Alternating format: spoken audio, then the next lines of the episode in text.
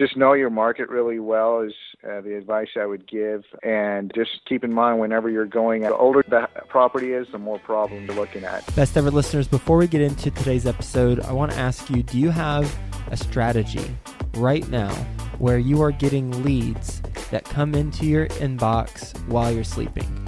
Do you have a strategy where you are optimized with both Google AdWords and SEO, search engine optimization? If not, then guess what? Today's your lucky day. We've got a free strategy session just for you, and it's with Dan Barrett.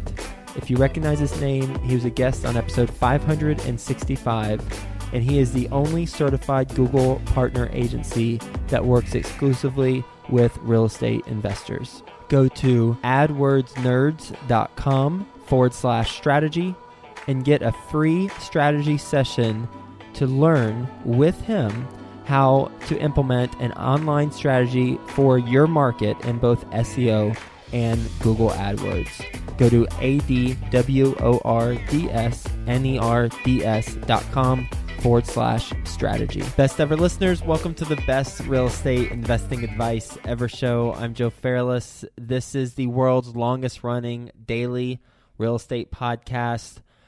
Today is Saturday. We're doing a special segment called Situation Saturday where we talk about a specific situation that our best ever guest was in, how he or she overcame it or didn't overcome it, and the lessons that they learned along the way. So that if you come across this situation, then you know how to approach it because you've listened to this episode. With us today to talk through a sticky situation, we've got Saj Babu. Hello, Saj. Hey, Joe, how are you? I'm doing really well, and welcome back to the show. If you want to hear his best ever advice, then go to episode 713. You can hear all about the pros and cons of buying through a hedge fund. Saj is the co founder of Xylo Realty. He began wholesaling in 2012 with hedge funds to acquire properties. He's currently property manager for rehab projects, and he's based in Big D Dallas, Texas. You can say hi to him at his website, xylorealty.com. Just click the link in the show notes page. And Saj, with that being said, I'll let you take it away. Tell us about what happened and what the sticky situation was. Thanks for having me again. Uh, excited to be back. Uh, my sticky situation that I was in is my first flip. I had a about three flips going on at the same time, but this is the first one I acquired basically what happened is I fixed the foundation, but it was a 59 year build property. It was just completely off. I heard from the neighbors that there was a pool in the backyard that wasn't filled in correctly. Not sure if that had something to do with the way the foundation was just completely off. Anyways, I didn't go with a reputable foundation company to fix the work to begin with. And then on top of that, it was five inches high on the back side of the house does that mean exactly? It was five inches high. The way it works is the foundation, the whole house was just not leveled. I had it repaired where we leveled the house, but it was still five inches above the leveled number on the back end of the house by the master bedroom. And so the problem with that is mortgage companies or FHA loans and conventional loans are going to look at that and frown upon that and they will not allow a person to get a loan because of that. So my buyers that end up buying my flip properties are traditional buyers. Okay. So if you can't get an FHA loan or a conventional loan, I'm in some heat at that point. I can only sell it to an investor who's going to turn it into a rental or a cash buyer. And in that area, typically cash buyers for a retail amount, it's not very typical for that to happen. Okay. So five inches high. I had subcontractors underneath me. I was kind of acting as contractor at that point and had subcontractors doing a lot of the work. They finished up, did a good job with the rest of the house, but this foundation work was something I'm just not experienced in. So I called in my reputable foundation company that came in and this is the first time I've ever heard this from them. And I did a lot of work with them when I was working solely for the hedge funds at the time and I've never seen anybody pass up on work. They came out there and said, "Oh, the owner of the company was the one that went out there, and he told me you know what? I'm glad you called me out here because I actually passed up on this house a couple of years ago because the foundation is just shot. Huh. And I asked him, "Can you define what that means?" because Very I've just slowly. never heard that before. yeah, and so he was just like, "It's just unrepairable," and I was just like, "I've never heard that before," and I ended up just selling it to a rental buyer because I just couldn't sell it to a traditional first-time home buyer or just a traditional mortgage loan buyer, and I lost money on the property. And the solution I had at that point was, okay, I just can't buy something that old in that area. And he told me that side of town is just extremely bad with foundation. It's a good subdivision to flip in if you're lucky to get the house that doesn't have this issue. Another solution, if you have time, a lot of wholesalers want an answer fairly quickly. If you have time, get your foundation guy out there and have him take a look at it to see if it's unrepairable or not. But I wish that was the final solution to the problem, but I sold it to a, a rental buyer and I figured he was just going to rent it out, is what he originally mm-hmm. told me. I later found out he ended up later talking to a general contractor and uh, leveled the area, just took the flooring out and just leveled the flooring back there to make it look like it was completely leveled. It's kind of cheating your way around it, but still, mortgage companies will see it as leveled at that point, or your typical appraiser or, or someone that goes out there on behalf of the mortgage company, and it will be considered as leveled at that point. And my contractor that I use pretty frequently now, I had the conversation with him about, I had this property a couple of months ago. This is what happened. What do you think? Five inches is kind of deep, is what he's telling me, but that is the typical way of fixing the problem of something like that. So I lost a lot of money on that first deal. And can you imagine just this is my first one I'm kind of flipping on my own without anyone around me helping out. And for your first one to go that wrong, I had to rebuild my confidence to keep getting at it. So I did lose a lot of money on that one, but I learned a lot from it as well. What were the final numbers? I could say that I lost about 20 grand on it. I don't remember exactly. I think I was in it for 160. I think I was trying to sell it for 195. Ended up selling it to a um, rental buyer for 140, and he pays all the closing costs. All right. So around 20 grand I lost. Okay. You mentioned that the owner of the company who owns the foundation repair company said he passed on it because it was so bad. Just looking at it, was there a way that now looking back on it that you could tell this is just beyond repair, or was that something of a, an expert needed to identify? Yes and no. With the naked eye, when you're walking the property, you wouldn't be able to tell. A couple of the factors that, that I would recommend is you got to know your market really well, as far as not just numbers, but just the quality of foundation in the area. There's certain parts of Dallas that I know that foundation is pretty bad in this area, known for that, and certain parts that are not. Another thing that could help is the year build of the house. The older the house, keep in mind mine was a 59 year build. The older the house is, the more likely it's going to have bigger problems, which is foundation issues and plumbing for that matter.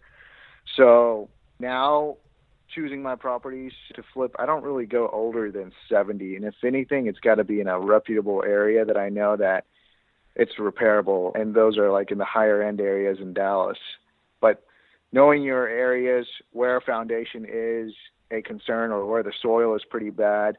And the DFW market is kind of known for having foundation problems, or Texas in general, because of the heat and just the way the soil is and some of the movement that is going on. So just know your market really well is uh, the advice I would give. And just keep in mind whenever you're going, the older the property is, the more problems you're looking at. So that's the advice I would give. You mentioned a couple times that you had your good team out there versus, I suspect, maybe the opposite of that, which was be a bad team. So, how do you determine what team is a good one and which team's not? reputation around town, just seeing who uses them, especially for me. I mean, for me, a big indicator is if a big money buyer like a hedge fund dishes out their work to this particular company or, or trade, then yes, they're probably pretty reputable. So, and that's what I ended up going with is just the foundation company that majority of the hedge funds here in town go with, mm. and mm. they have the manpower to handle the work because you don't want the contract to work out, but the work only get done in three weeks. But they can handle the work, and their prices are pretty good with investors. So the reputation it really is the big factor for me. And the fix that the buyer that got the place from you did, how much do you think that cost him? I would think probably no more than fifteen hundred to two grand. I would think just based on what he did because the flooring in that bedroom was carpet and it was brand new. They probably just set it aside and fixed what they needed to do in that bedroom. I would say no more than fifteen hundred to two grand.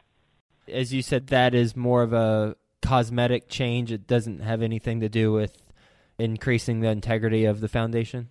For something like that, you just have to do it the right manner. My reputable company that went out there is is right. There's nothing more they can do to the house. So if it's five inches high in the backside, you're pretty much saying that you need to raise the entire house another five inches. Okay. Nobody wants to do that. When you raise a house that high, you're asking for a massive amount of plumbing issues at that point. Mm-hmm. So that's something I wouldn't recommend, and they wouldn't either. There's a number of factors that the house could have been raised that high on that side neighbors told me there was a pool in the backyard, and I think that pool may have something to do with it. And that was years ago when the pool was there. How would a pool have something to do with foundation? If it wasn't filled in correctly, they just threw a bunch of dirt back there and just filled it. There's a process.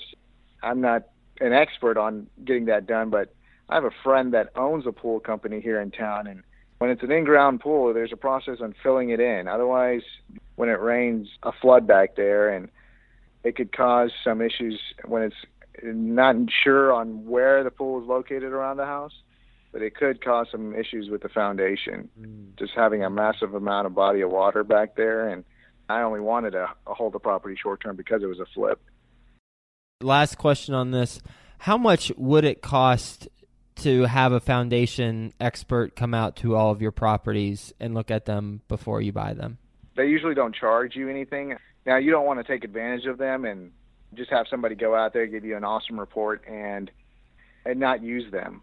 For instance, you you have them go out there to five properties, but you only use that company once or twice. You know, you want to keep them happy and give them more work, and they'll uh, put you on their schedule for consultation uh, pretty quickly and pretty early. So it usually is a free estimate, but if they see that you're just kind of using them just to get foundation reports, you don't really do anybody a favor at that point. So just find a good reputable one that you you like I only use one foundation company because they treat me well. They put me on their schedule pretty quickly to get out there if I need a pretty quick answer.